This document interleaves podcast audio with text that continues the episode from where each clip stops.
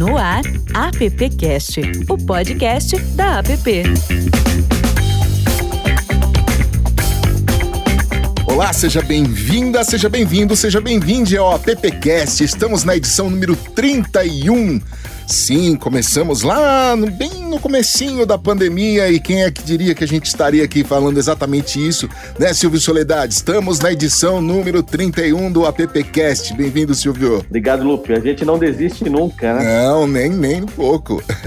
Silvio Soledade, o nosso AppCaster aqui. Temos também o nosso Adão Casares. E aí, Adão, tudo bem? Bem, vocês? Muito bom estar aqui. Beleza. E o nosso querido Zé Maurício, aqui que é o chefe, né? O Silvio vai ser o presidente, mas o Zé continua sendo o chefe. Tudo bom, Zé? Sempre é bom estar presente aqui nesse CBPcast, que é onde é brilhantado por três CEOs da melhor qualidade. Né? É verdade. Isso que é a vantagem de estar na PP, você pode ouvir pessoas da melhor qualidade é. a todo momento. Muito obrigado pela presença de vocês. Pois é, e hoje é o nosso segundo papo, é a nossa conversa com CEOs número dois. Afinal de contas, a gente teve aí um ano. Ainda estamos no meio de uma pandemia, home office, novas tecnologias, novas maneiras de trabalhar e novos desafios também, né? Como é que vai ser o mercado pós-pandemia? Os modelos de negócio, eles vão ser revisados? Temos aqui, como o Zé já nos disse, três CEOs no timaço aqui para conversar com a gente. Vou começar pela Luciana Rodrigues, que é CEO da Grey Brasil. Luciana, seja bem-vindo ao nosso AppCast, viu? Obrigada, Lupe. É um prazer estar aqui com vocês. Legal. O Felipe Bartolomeu, que é CEO da Almap BBDO, também está aqui com a gente para bater esse papo. Felipe, e aí, tudo bem? Tudo bem, Lupi? Obrigado pelo convite. É um prazer estar aqui nessa mesa redonda, vamos chamar assim, embora virtual. É. Muito legal estar com o Lu e com o João também, parceiros aí de mercado e vamos embora. Agora é bem-vindo à nossa janelinha, né? e o João Live, CEO da Talent Marcel. João, tudo bem? Opa, tudo bem? Prazer estar aqui. Realmente muito bacana conversar com vocês, com o Felipe, com a Lu também que a gente se cruza pouco e é também a gente usa essas ocasiões também para se conhecer mais, para trocar ideias. É, que legal, que legal que vocês, na medida que podem, estão sempre aí em contato. Muito bem, Adão Casares, você, eu acho que é muito pertinente a sua primeira pergunta aqui para esse conversa com o CEOs número 2 aqui do AppCast. É engraçado, tem dia que vocês não deixam fazer pergunta, tem dia que eu tenho que ser o primeiro, mas é coisa de Adão, né? Coisa de Adão. Estava voltando do interior semana passada, falei pro Lupe, ó, eu escutei uma música, vou fazer uma pergunta para os nossos amigos, né? Lulu Santos canta, nada do que foi será de novo do jeito que já foi um dia.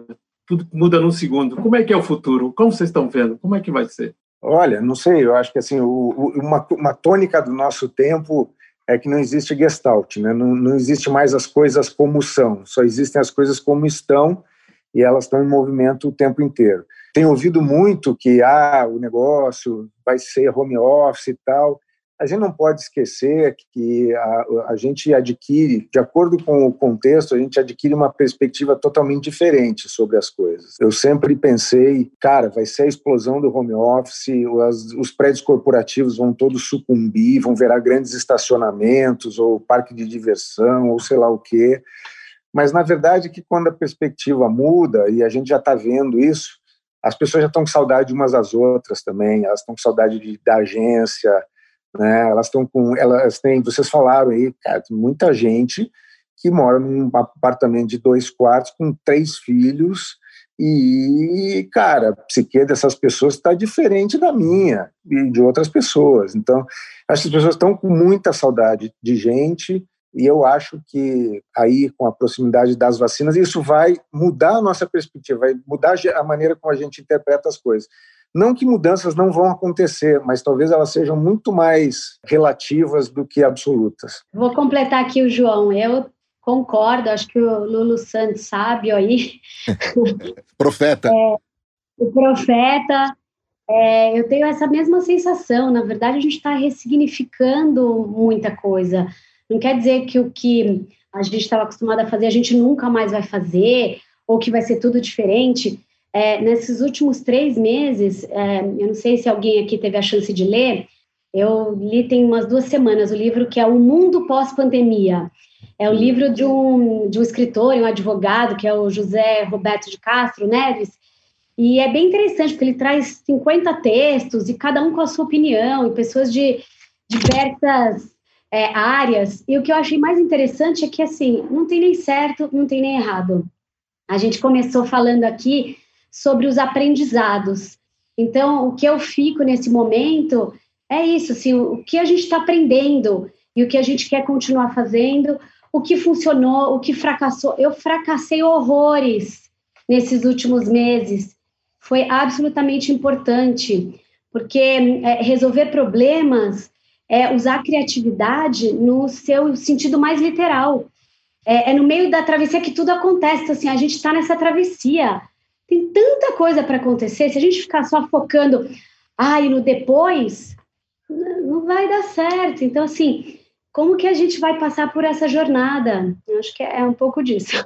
Felipe. Eu concordo com, com a Lu, as coisas não vão ser uh, como sempre foram, e olhando a metade cheia desse copo, que bom, né? Porque acho que tem, tinha muita coisa errada Uh, se a gente olhar ah, questões mais amplas como aquecimento global, enfim, para citar uma delas, enfim, a gente tá, estava indo para um lugar que não ia dar muito certo, não estava dando muito certo, né? Eu acho que como futuro as coisas vêm mudando numa velocidade muito grande desde a quarta revolução industrial, quer dizer, desde todas as revoluções industriais, mas especialmente a última, e a pandemia acelerou de uma forma brutal muito do que estava rolando já já estava em curso. É, eu vejo, talvez separando em três blocos aí, uma, um primeiro de um mundo com cada vez menos respostas e mais perguntas, portanto, é, uma tendência que não era lá exatamente muito nova, ela vem de longa data, mas para a sociedade como um todo é tentar não encontrar tantas respostas, mas colocar energia em que perguntas a gente vai fazer. Ah, isso vale para diversas indústrias, para a sociedade como um todo e também para a nossa. Eu acho que descendo um pouco para a nossa indústria,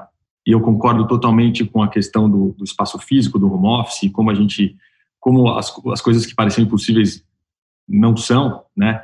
Uh, mas existe um boost em uma série de conexões de pessoas com marcas, e a gente, de alguma maneira, vive para conectar as marcas dos nossos clientes com as pessoas, que é muito uh, radicalmente importante e mudando de uma, em uma velocidade maior do que sempre foi. Né? Então, se a gente olhar e-commerce, social commerce, dark social e, e, todos esses termos em inglês que definem novas conexões com pessoas, uh, eu acho que isso pode ser visto como uma, uma ameaça, mas eu realmente encaro como uma oportunidade ou diversas novas oportunidades de uh, fazer essa conexão e, e, e, de ser remunerado por isso também, de alguma maneira. Né? Então, acho que abre uma série de, de receitas aí.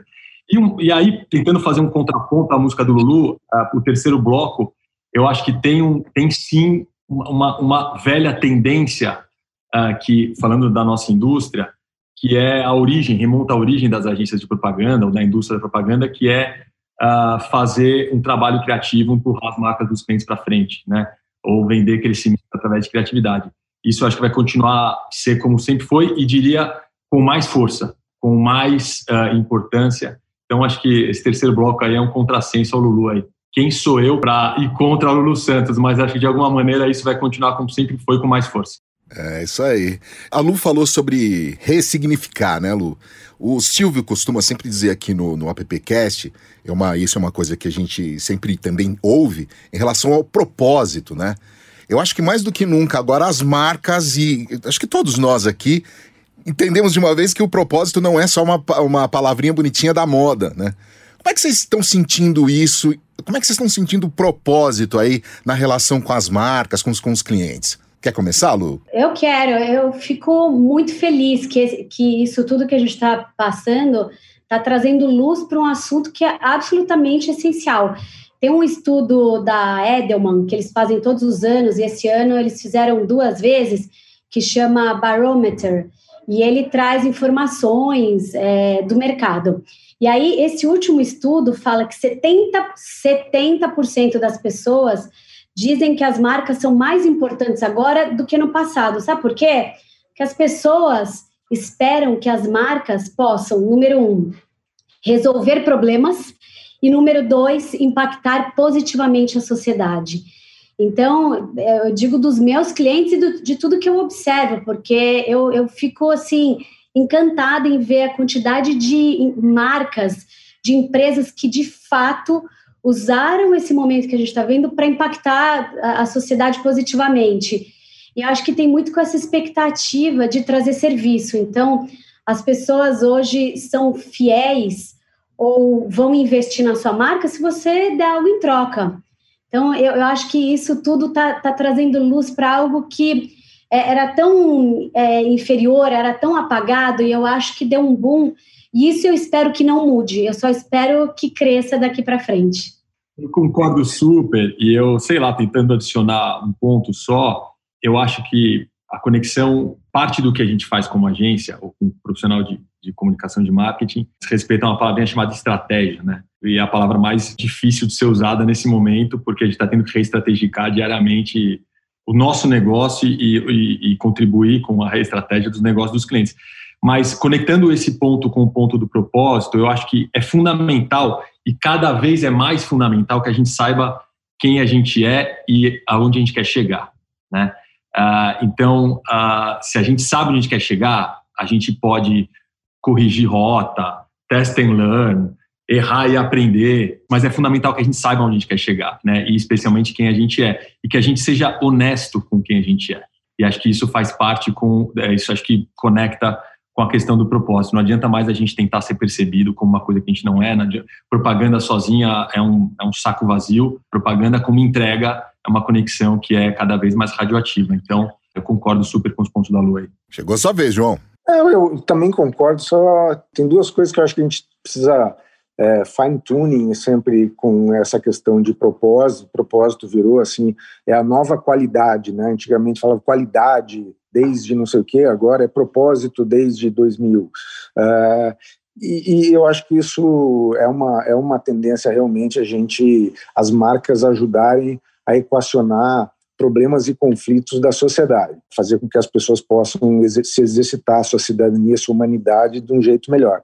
Só não esquecer que às vezes, é, primeiro, não vale propósito alugado, né? Você não pode alugar um propósito. Você tem que, você tem que é, abordar um assunto que você tenha, como o Felipe falou, o que entregar.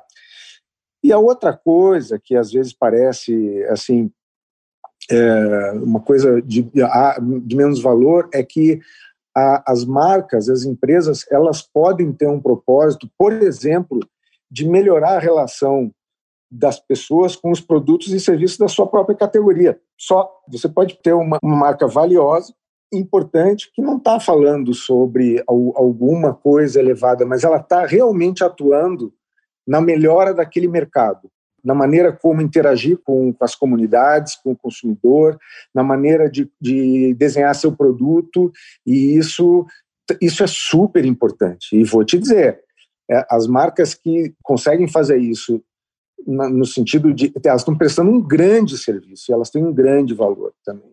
Então, não só são propósitos assim, né, elevados, né, de, de, de, uma, de uma categoria assim, é, também tem o propósito, às vezes, só de revolucionar a relação das pessoas com aquele mercado, com aquele segmento. Isso é extremamente válido. Ô, João, nem, nem, todos os propósitos precisam ganhar o Grand Prix de Buda de Ouro, né? É meio por aí. É isso, cara. Puta, é isso. É, Mas é, é interessante você falar isso, porque parece que assim, ah, não, os caras estão só vendendo e, no, e, e fazendo produto novo e lançando. Cara, isso é muito bom. Um produto que chega novo e ele é melhor que o anterior, ele é cadeia evolutiva da vida do consumidor. Isso é bastante bom.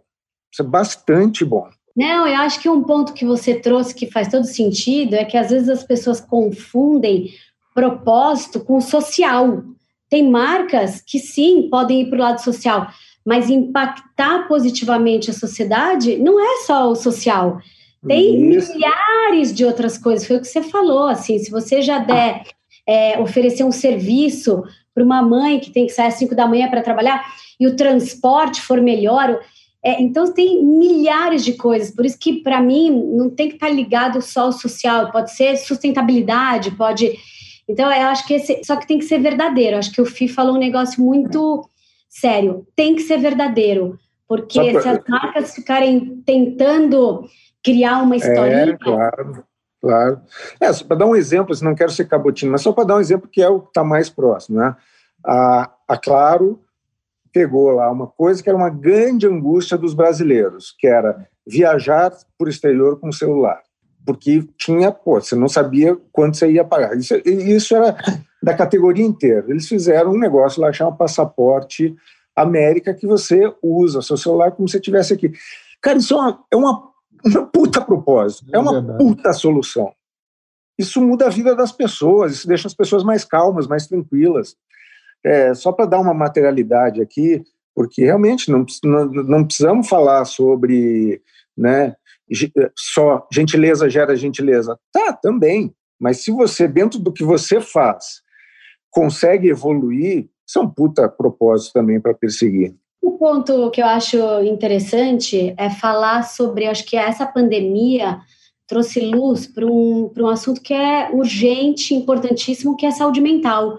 Um dos nossos clientes, que é, é uma drogaria, é, a venda de remédios tarjados aumentaram em 30%. Hum. Isso é gravíssimo. Então, assim, o que, que a gente pode fazer com relação a esse assunto? Não é o social, é saúde mental. Sem uma é. boa saúde mental, você não consegue nem produzir. Então, acho que tem, tem, tem tantas camadas aí, e eu acho que o nosso papel é tão importante, é tão essencial junto às marcas. Felipe, você tem direito a um jabá também. É, também vou querer. A Lu não fez o dela, a Lu deixou, a Lu deixou o dela quietinho ali. Aqui pode fazer propaganda, hein, gente? Aqui pode. Então, deixa, eu vou falar. Gente, DPSP, Drogaria São Paulo e Pacheco. É. eu acho que a... O cliente aqui, ó, permanente. É, eu pago de drogaria. Eu, eu acho que o, que o que mudou sempre foi mais mudou de fato é aquilo que a gente está comentando, é, é, a entrega está intimamente conectada com, com a promessa, né? Assim, isso sempre foi importante, mas acho que hoje não tem mais espaço. Isso não só para as marcas, mas para as pessoas. Uh, você falar, uh, construir relevo para uma imagem, mas não ter uma entrega conectada com aquilo, né?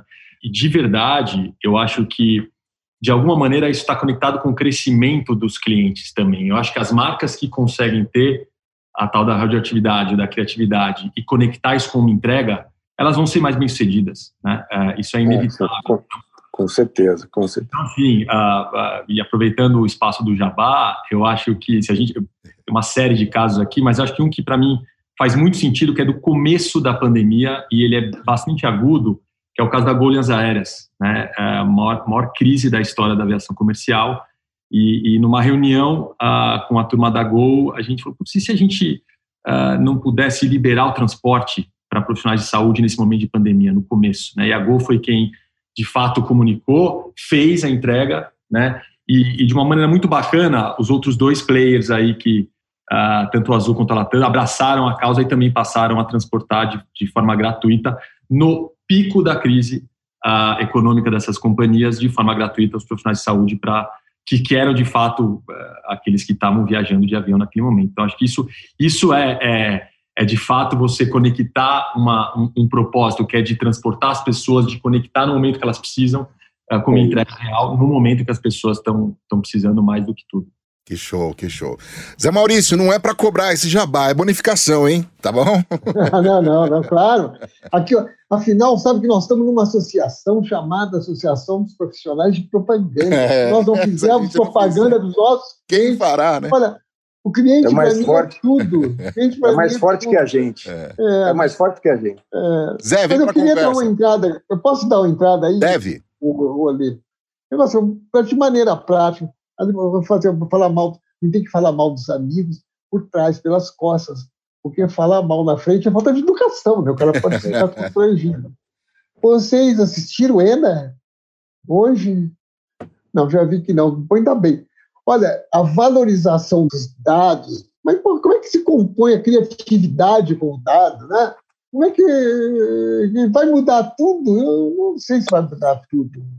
Objetivando, assim, vamos lá, objetivando que, que do modelo antigo para o próximo modelo, o que, que vocês levam, o que, que vocês desapegam de ontem e levam, e o que, que vocês levam para 2021 agora? Quem botar fora, o que, que vai, que, que vai para frente? Zé Maurício, você citou uh, os dados, eu acho acho que tem dois aspectos aí. O primeiro, é inegável o quão incrível e das coisas mais incríveis em trabalhar com comunicação hoje é a quantidade de informação que a gente tem. Né? Então, é uma mina de ouro. Quanto mais informação você tem, em tese, em tese, você tem mais ferramenta. Mas isso é commodity, isso é ferramenta mesmo. costumo dizer que, que dado é braço, mas criatividade é cabeça e coração. Né? Então, assim, braço sozinho não faz absolutamente nada. Então, E aí parece uma tese para valorizar a indústria, enfim, mas eu acho que extrapolando a indústria da comunicação, a criatividade, o fazer diferente, ou a inovação,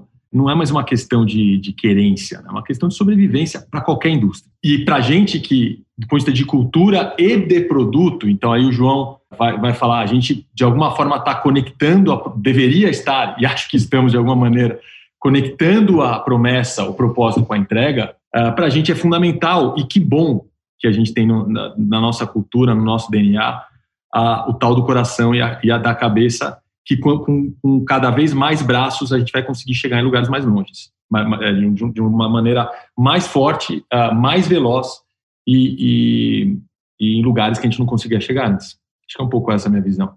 Felipe, o que, que você desapega do passado e o que, que você leva para 2021?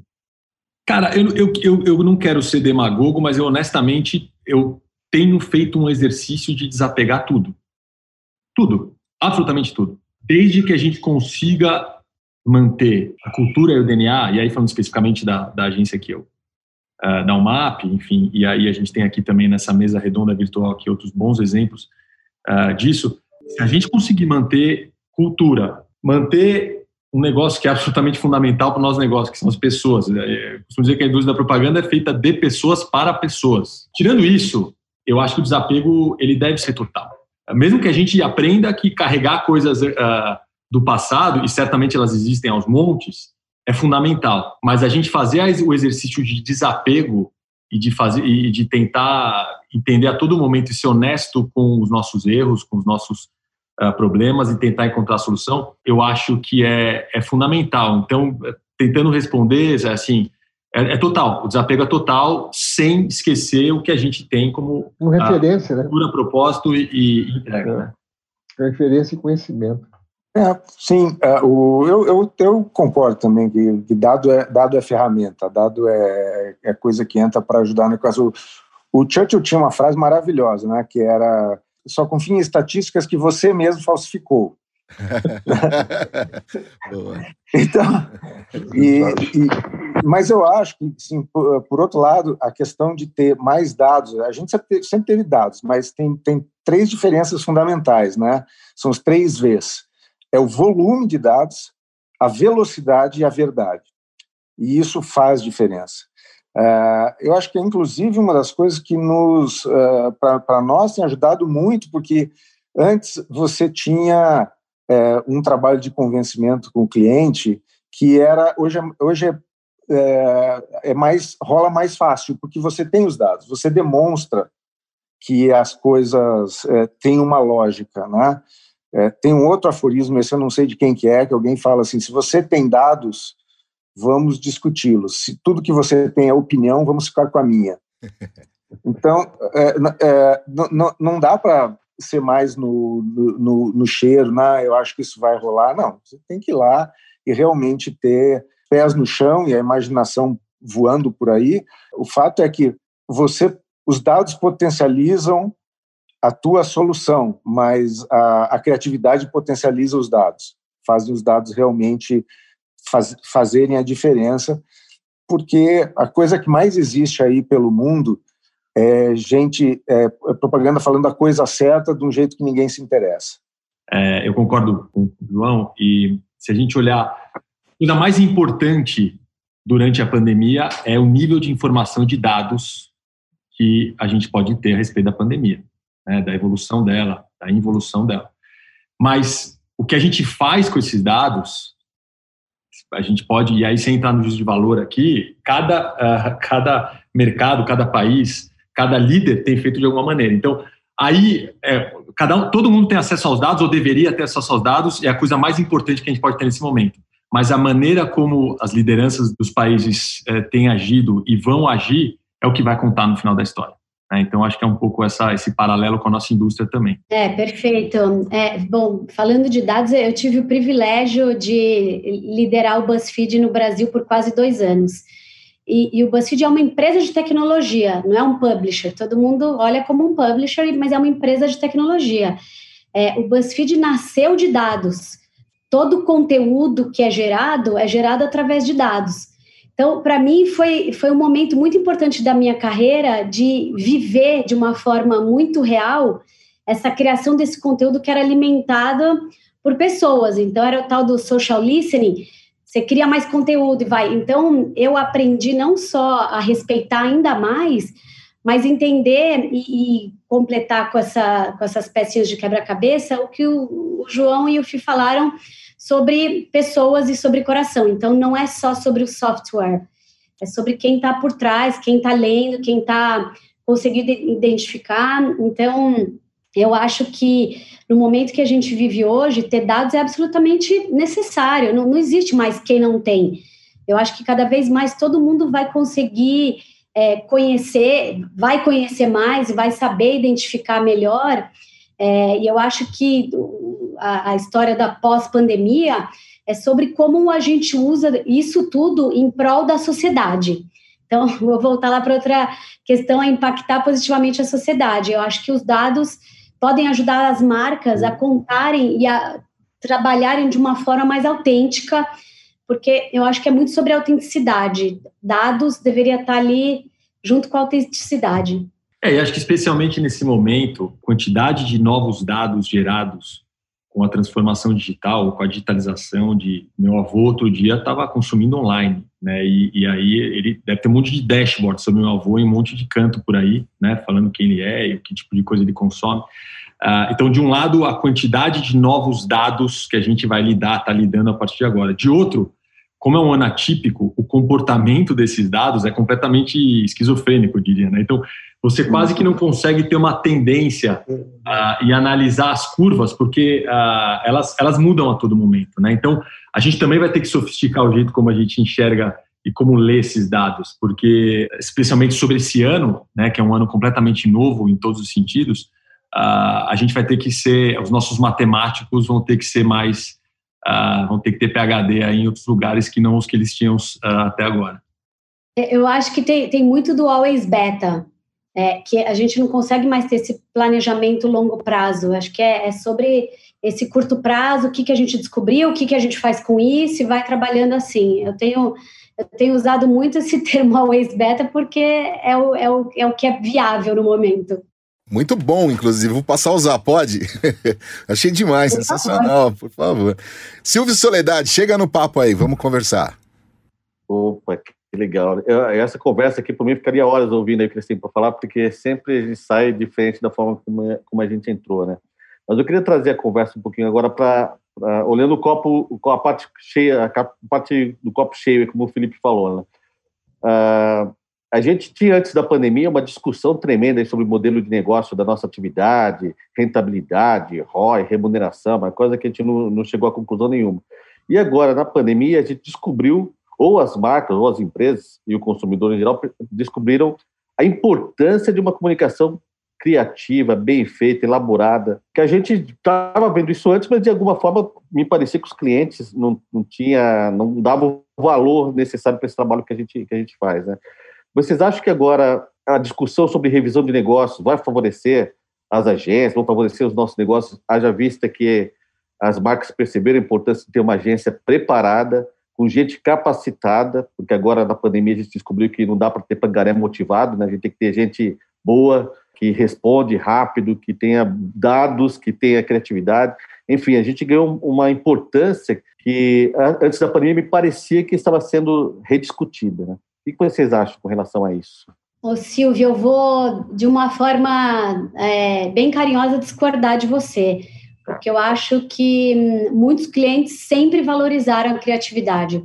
É claro, como tudo na vida, tem de tudo, mas eu acredito que os clientes que sempre valorizaram conseguem enxergar, e acho que sim, valorizar ainda mais mas é, o que eu tenho visto é que marcas que já vinham fazendo trabalhos consistentes, eu acho que deu uma, eu acho que deu uma alavancada. E marcas, algumas, algumas companhias que não valorizavam tanto, acho que de fato elas entenderam porque mexe no ponteiro. É, é o famoso se mexer ali no ponteiro de vendas, se mexer no ponteiro de negócio, ah, então está funcionando. Mas acho que de fato é, é claro que o mercado hoje vi, vive esse momento de incertezas. Então, é, pensa que é um saco de dinheiro. Aonde eu vou pôr esse dinheiro? Eu ponho aqui em tecnologia para desenvolver novos aplicativos, eu ponho aqui em comunicação. E, de fato, criatividade é, é, é muito importante, porque é como, como as marcas vêm se comunicando, dialogando. Então, a gente Acho que todos nós tocamos essa questão do diálogo, de fazer parte da vida das pessoas. Então, eu, eu acho que do nosso lado, enquanto agências ou enquanto parceiros, eu acho que somos parceiros de comunicação, acho que a gente está vivendo um momento bem interessante. Claro, a pandemia, eu acho que afetou o negócio do mundo, de qualquer um, de médico, advogado. Mas o que eu sinto é que a, a gente tem um, um, eu vejo como tem uma visão muito otimista, muito otimista mesmo, porque a gente vai usar novas, novas ferramentas. Eu acho que esses últimos meses todo mundo conseguiu rever. O FI falou assim: eu me desprendi de tudo. Isso é genial. É, é genial esse desconforto, porque no final do dia, acho que o desconforto ele está muito ligado a crescimento crescimento de pessoas, pessoas físicas, crescimento de como as marcas vão se comunicar, as marcas se sentindo, acho que até mais confiantes. Então, apesar de tudo que a gente está vivendo, eu, eu olho e falo assim, não, tem um caminho aí bem interessante, mas tem muito desconforto. Isso a gente não pode negar, tem muito desconforto. João, você, eu fiquei para o fim da fila, né? Estou pegando aqui, a, se eu entendi bem a pergunta sobre modelo de negócio, sobre relação comercial entre agências e anunciantes. É, eu acho assim, eu acho que as, os modelos que os anunciantes estabelecem com, com as suas agências são profecias autorrealizáveis. Se o cara, eu estou falando do cara, né, se a empresa, desde o início, ela é, admite, declara, sente na pele que esse negócio de comunicação é, faz diferença e, portanto, ela investe nisso com a certeza de que isso vai fazer parte do modelo do negócio e vai realimentar a própria empresa, a empresa vai crescer através disso, é autorrealizável. Isto vai acontecer. Quando o anunciante ele parte de um pressuposto que esses caras têm agência em tudo quanto é canto, se, não, se essa aí não topar, pega outra pelo que a gente quer pagar, porque isso aí não é assim tão importante, isso é autorrealizável. Isso não vai ser importante na vida dele. É o tamanho do interesse que você dá pelo assunto que vai fazer ele te reverter melhor. Claro, as empresas podem adotar, ah, são, são livres para adotar suas, suas visões sobre isso do jeito que quiserem. Só que é inegável que quem investe e tem esse olhar de investimento em comunicação mercadológica e que alimenta esse cavalo, o tempo inteiro tem o melhor resultado, assim, não tem não tem a melhor da menor dúvida sobre isso. Então, estou é, dizendo isso para o seguinte: se, se o cliente é, realmente ele tiver, ele for um agency killer que tem um apelido no mercado, ele vai ele vai receber muito pouco por isso, em termos de em termos de crescimento, em termos de, de é, construir uma parceria em, com base no sucesso, não com base no relacionamento, ele vai realmente receber mais. Você olha os bons clientes, cara, eles, eles ganham muito ao estabelecer uma relação de vem cá, você é importante para mim. Eu, eu vou te remunerar direito, eu vou te ouvir e nós vamos estar tá partindo na mesma mesa para resolver os nossos problemas. Esses caras têm um retorno muito maior sobre a comunicação deles. É visível. Eu acho que, falando sobre remuneração, acho que tem um pouco isso, disso na fala do João. Acho que o primeiro olhar é sobre a proposta de valor do que a gente entrega. Qual é o valor do que a gente está entregando? Razoavelmente cético e, e, e, embora a criatividade faça parte total da cultura da, da agência, eu sempre encarei a criatividade como, como meio e não fim. Né? O que a gente vende para as marcas dos clientes é crescimento. É claro que existe uma série de variáveis, a comunicação é, é um dos eixos desse crescimento ou não, mas o que a gente vende é crescimento. E, e é transformação, ou é protagonismo na jornada de transformação desses clientes. Né? Então, pegando mais um pouquinho de jabá aí, eu prometo não citar as marcas, mas uh, se a gente olhar, se tem uma companhia aérea aqui que nasceu para ser low cost, ela passa a ser a preferida de todos nós que viajávamos frequentemente, viajante frequente, ele prefere uma companhia que nasceu para ser uma companhia de baixo custo, isso é uma transformação, que em parte a comunicação uh, ajudou. Né? Se a gente pegar uma marca que, que chega na agência como uma marca de perfume e vira uma, uma indústria de beleza, né? É uma marca, uma, uma, uma, montadora alemã que passa a ser uma, uma, considerada brasileira pelo consumidor, uma sandália de borracha que vira uma global love brand, enfim, a gente pode é, e, existem inúmeros casos, inclusive aqui das agências do João e da Lu. Ah, eu acho que esse é o valor que a gente está entregando. E aí a remuneração é consequência disso. É, parece simples, é óbvio que existe um ecossistema bastante complexo nisso, mas eu acho que de alguma maneira, e eu, eu acho que as agências esqueceram um pouco de conectar a remuneração delas ao valor que elas estão propondo, que, que elas, a proposta de valor que elas colocam na mesa para os clientes. E à medida que a gente tem esse resgate, eu acho que a equação começa a ficar mais, mais interessante e mais transparente e mais honesta. Né? A gente é remunerado pelo valor que a gente está colocando nas marcas, nos negócios de clientes. Ponto. É, e, e no final das contas, Fi, é, o que a gente vende são pessoas. É o nosso asset, são pessoas. Então, acho que, de fato, é, se a gente tiver essa parceria muito bem estabelecida, é bom para os dois lados, porque do lado também de cá, são pessoas que se sentem mais valorizadas, e aí, consequentemente, a gente vão ser mais bem remuneradas, é o ciclo virtuoso. É, então, acho que de fato é o nosso. É, é, o que a gente faz é 100% sobre pessoas. Pessoas. Essas pessoas, elas se sentirem parte do time do cliente, elas vão entregar muito mais. Foi o que o João falou. É, o cliente tem muito mais a ganhar se ele considerar a, as suas equipes como parceiros de negócio. É, claro que a criatividade está ali no centro do que a gente faz, mas é, somos parceiros de negócio. É, eu acho que tem, tem dentro dos KPIs aí que eu costumo olhar para avaliar se a gente está no caminho certo, meio certo, muito errado. É, eu acho que tem dois aí. Um deles é, é, é, o turnover de talentos mesmo. Então, quando a gente começa a perder muita gente, alguma coisa a gente está fazendo errado. A indústria vem perdendo muito talento, né? a, a, a camada de agências da indústria, né? Ah, então, de alguma maneira, isso precisa ser discutido com, ah, com seriedade. Ah, mas esse acho que é um KPI fundamental. E o outro é o crescimento dos clientes, né? mesmo. Se a gente tem clientes que estão crescendo, de alguma maneira a gente, a gente deve estar no caminho certo. Se eles não estão crescendo, de alguma maneira a gente deve estar no caminho errado. Então, acho que esses são os dois principais KPIs aí que acabam norteando um pouco o jeito como. É, e, e acho que um reflexo disso, eu cada vez mais eu tenho colocado Success Fee como parte do FII, porque é isso, se mexer o ponteiro, é, e acho que é a, melhor forma de mensurar. Success Fee é isso. Ah, aumentou ali, aumenta para cá que, que você está é. rindo, João? Não, eu estou porque assim a gente tem feito muito, várias modalidades, né? E eu me surpreendi outro dia, a gente foi com todo esse vigor, o Success Fee e tal. Aí o cara ouviu, ouviu, ouviu, não falando assim, tá bom, mas dá para eliminar esse negócio de Success Fee? Dá para simplificar. Tudo ótimo, menos esse. Não, porque daí eu fui entender, eu entendi, mas assim, como a, como a cada ótica é uma ótica, a gente se sente é, muito partícipe, né, fazendo uma proposta desse tipo, inclusive com um risco no nosso é, PNL que a gente vai ter que fazer um trabalho muito bom para eliminar, né? E aí o cara, não, não, eu não quero esse variável aí, porque eu não sei quanto vai ser. Então, põe isso aí no mês a mês, põe isso aí na comissão, ou nem sei o que que.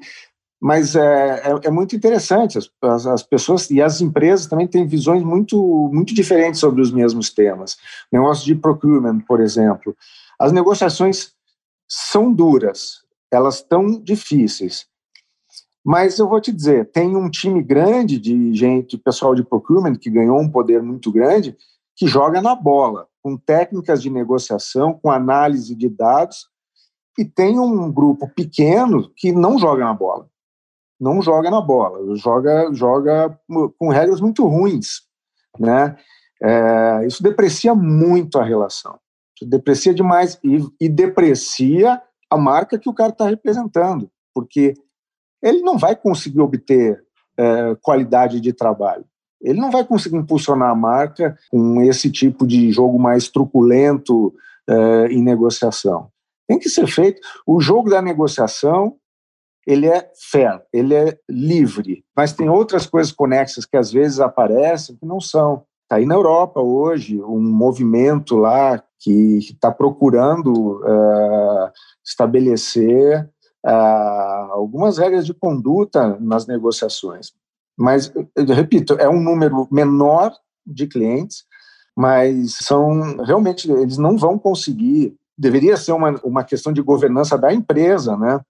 Garantir que os recursos sejam os melhores possíveis para fazer que, que aquele dinheiro gasto se reverta melhor. É, do, do outro lado, eu quero até aproveitar aqui para enaltecer o time de procurement da, da P&G, que são absolutamente estratégicos. Então, acho que o que você está trazendo é que o mercado está nessa plena transformação.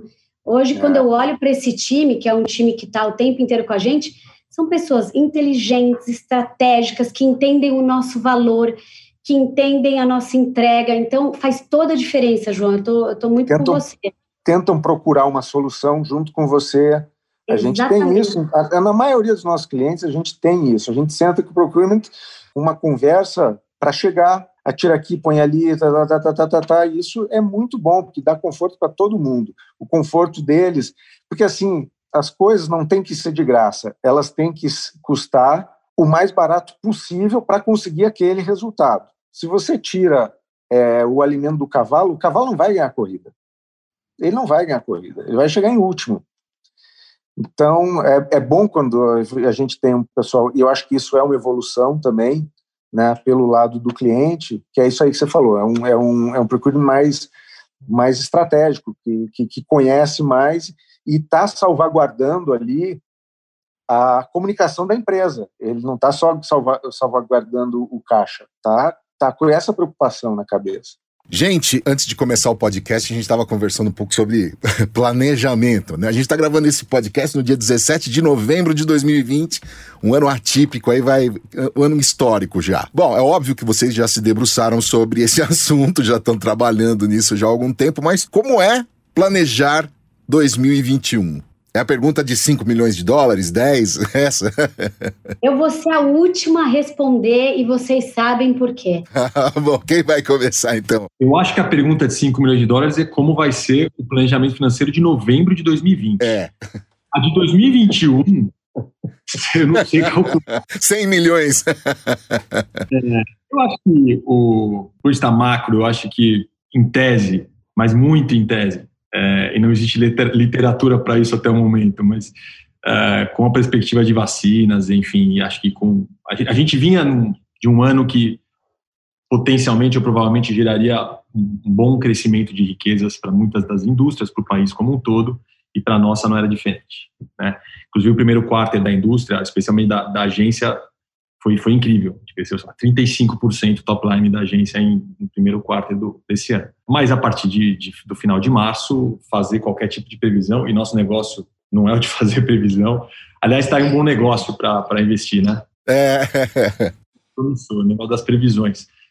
Tarólogo, astrólogo, enfim, tudo isso putz, é uma, uma ótima indústria para apostar. Mas eu acho que de alguma maneira a gente vai ter, vai ter um crescimento no ano que vem a, a gente, eu digo como país, digamos assim, né? a gente não está na China, tem um deslocamento geopolítico para o Oriente, a China está crescendo 3 ou mais por cento esse ano.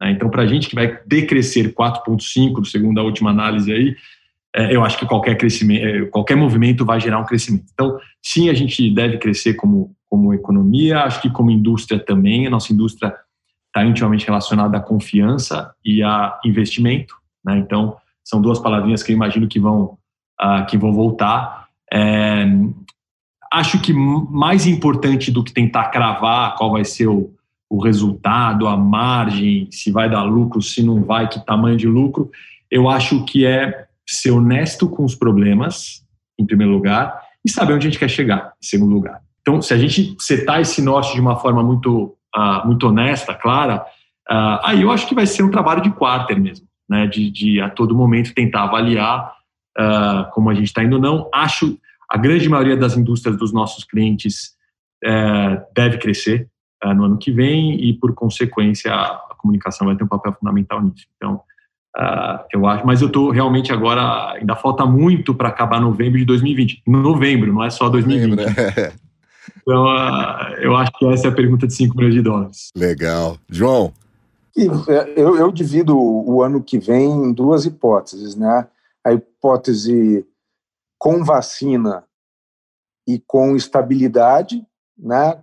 Tanto política quanto internacional, é, porque os atores mudaram muito, né?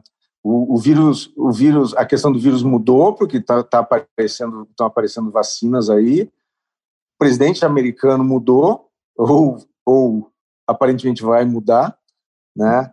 E, e isso são alterações assim é, é, muito, muito, muito importantes é, que podem fazer uma diferença enorme. Então, é, eu acho a tendência é que se essa vacinação começar aí em massa em fevereiro, março, nós vamos ter um ano incrível. Eu fico pensando naquela foto do Duanô lá no final da guerra, o beijo lá em Paris e tal. É, eu acho que vai acontecer isso. Acho que as pessoas vão para as ruas e vão se beijar e ver se é o fim da guerra. Né? E o que será do carnaval, hein, João, se tudo isso Gente, acontecer? o João já criou um filme. O João já é. criou um filme. É. Não, e, e, e, depois das guerras, vem as dívidas dos países, mas vem também um sentimento de, de euforia, de reencontro, é, de alegria muito grande. Então, isso, isso impulsiona muita coisa. E se, a gente, se, se houver um arrefecimento dessas, dessas tensões que todo mundo morre de medo, é, também não vão terminar, mas um arrefecimento, uma, uma certa é, status aí nesse negócio. Também nós temos a nossa questão interna também de instabilidade política que está que tá muito grande. Também a gente se beneficiaria barbaramente se simplesmente não acontecesse nada de extraordinário? Nada de fora do, do script no ano que vem, que tem maltratado tanto aí a população. É, a gente pode ter um ano assim brilhante, de crescimento expressivo, e de muita atividade econômica. Né? Se as vacinas não funcionarem, se, enfim, esses outros fatores aí não contribuírem, a gente pode ter um ano não tão ruim, mas quase tão ruim quanto esse. Esse ano aqui não vai ser reproduzido. Esse ano aqui é completamente um ano praticamente jogado fora do setor de serviços, não só para a publicidade, mas para o setor de serviços, um ano duríssimo é, onde a gente investiu em transformar, em mudar, em, em, se adaptar, realmente acho de um jeito muito legal, mas, mas é, não, eu não vejo chance do ano que vem, mesmo se tudo der errado nos fatores que, que ordenam assim, a percepção o entusiasmo do mercado, que seja tão ruim quanto esse ano, isso não vai acontecer. Luciana. Eu ia completar o que o João falou. Se até o Bill Gates ele ontem ele lançou um podcast com a Rashida Jones falando o que vai ser do mundo pós-Covid. Se, se, nem o Bill Gates sabe, eu para trazer minhas previsões. A única certeza que eu tenho é que vai ser always better, always better, porque é, bom, semana passada tivemos a notícia da Gray com uma fusão é, com outra agência, é. AKQA, e, e, e para a gente é um movimento esperado da WPP, mas é, o que vai ser ano que vem, não tenho a menor ideia. A gente vai, vai ter que construir juntos. E aí, volto para aquela palavrinha que eu falei lá no começo, que é o desconforto. O que, que vai acontecer? Como vai ser? Como que a gente vai montar essa, essa equipe juntos?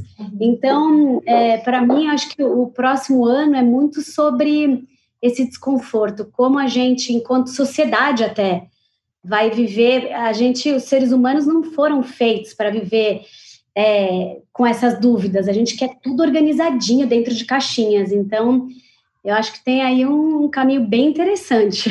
É, se teve uma coisa que a pandemia fez foi tirar todo mundo da caixinha. Se tinha antigamente a gente dizia assim, precisa pensar fora da caixa, precisa ficar.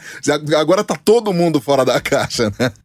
Luciana. Nem tem caixa, mano. Nem tem caixa, as caixas já, já foram para. O, o, que, o que eu, assim, o, o Fih falou, ai, não, a gente ainda vai ver como terminar o mês. é assim, monotonia zero. Para mim, novembro é como se fosse aí março, abril, porque tem tanta coisa para acontecer. Eu acho que é assim, é acolher, acolher essa incerteza e cuidar bem das pessoas. O que eu, o que eu penso é que o ano, o ano de 2021, eu acho que as pessoas deveriam ter mais consciência, estou falando do nosso mercado, de como cuidar melhor das pessoas, porque é, é o nosso grande asset. Então, o que eu espero é se vai ter um maior crescimento, como que a indústria vai. Algumas indústrias cresceram, a gente teve pelo menos 80% dos nossos clientes cresceram, porque depende, depende da, da área que atua. Mas eu acho que o mais importante é sobre o que, que o ser humano vai tirar com relação às pessoas. Porque o dinheiro vem, a economia, mas e as pessoas? O que, que a gente está aprendendo com isso? Luciana Rodrigues, CEO da Grey Brasil. Luciana, obrigado demais, viu, Lu? É, quero inclusive dizer a mesma coisa para os três. Vocês não sabem o quanto é, vocês enriqueceram aqui o nosso podcast e, e, quanta coisa bacana, quantos insights vocês trouxeram para a gente. Lu, obrigado demais, viu? Obrigada a vocês, um prazer falar com pessoas que eu admiro tanto e vamos juntos, hein? Ninguém vamos. solta a mão de ninguém, eu conto com vocês. É, vambora. Felipe Bartolomeu, CEO da Almap BBDO. Felipe, obrigado, viu, cara? Ah, obrigado vocês. Lupia tem um pedido de não mudança para 2021, que é a tua voz e tua entonação, cara. Isso não pode. Poxa, obrigado. Poxa, Tudo muda. Felipe, Felipe, você pode usar isso aí, praticamente, esse cara aí tem um palácio de estúdios, sabia? É ele lá está no estúdio dele, lá quando nós estava no estúdio dele, tem um palácio de é, estúdio. Está aqui. À disposição do mercado. Turma, muito obrigado. Foi uma delícia que bater esse papo. Lu, João, vamos fazer mais. E foi, foi, realmente um prazer, foi muito legal. Legal. João Live, CEO da Talent Marcel. João, brigadão. Eu que agradeço. Olha, foi muito legal esse, essa hora aí que a gente passou conversando, trocando ideia tomando esse chimarrão metafísico com o Zé Maurício aí. Você sabe que é lenda isso, né? De acordo com o Adão, isso é lenda. Diz que não é que chimarrão que tem lá. Vê como é que eles chimarrão são, né? Esse chimarrão aprendido lá na RBS. É, é verdade, é verdade. É não, e lá era padrão, né? Padrão. É, e quando é. eu cheguei lá, eu era carioca. E ficava, o que, que pô, esses caras podem achar graça nesse negócio? E agora você viu que chegaram aqui e forneceram um, um chimarrão. Viciou, viciou. É isso. Gente, muito obrigado, viu? Obrigado você, João, demais. Adãozinho, até próximo. Eu só queria dizer, João Livre, que é o seguinte: tomar um chimarrão encorpado agora às 18 horas, tudo bem, mas como a gente grava um podcast às 10 e meia da manhã, geralmente, é, é. ele já começa lá. É, é. desequilibra tudo, desequilibra tudo. Já fica pilhado às seis e meia da manhã. Nossa. Obrigado, foi muito bom. Obrigada, Bem, tchau, querido. Valeu. Soledade, obrigado. Tive uma foto aí do, do, do grupo. É. Enquanto a gente faz a foto, eu encerro aqui. Queria agradecer a todo mundo pela participação. Você que deu o play e ficou com a gente até agora, muito obrigado. Essa foi a edição número 31 do AppCast e a gente se fala semana que vem. Eu sou Alexandre Lupe e agradeço a equipe da Compasso Collab que edita e distribui o AppCast. A gente se fala na próxima. Valeu, gente. AppCast, o podcast da Associação dos Profissionais de Propaganda. Produção Compasso Colado.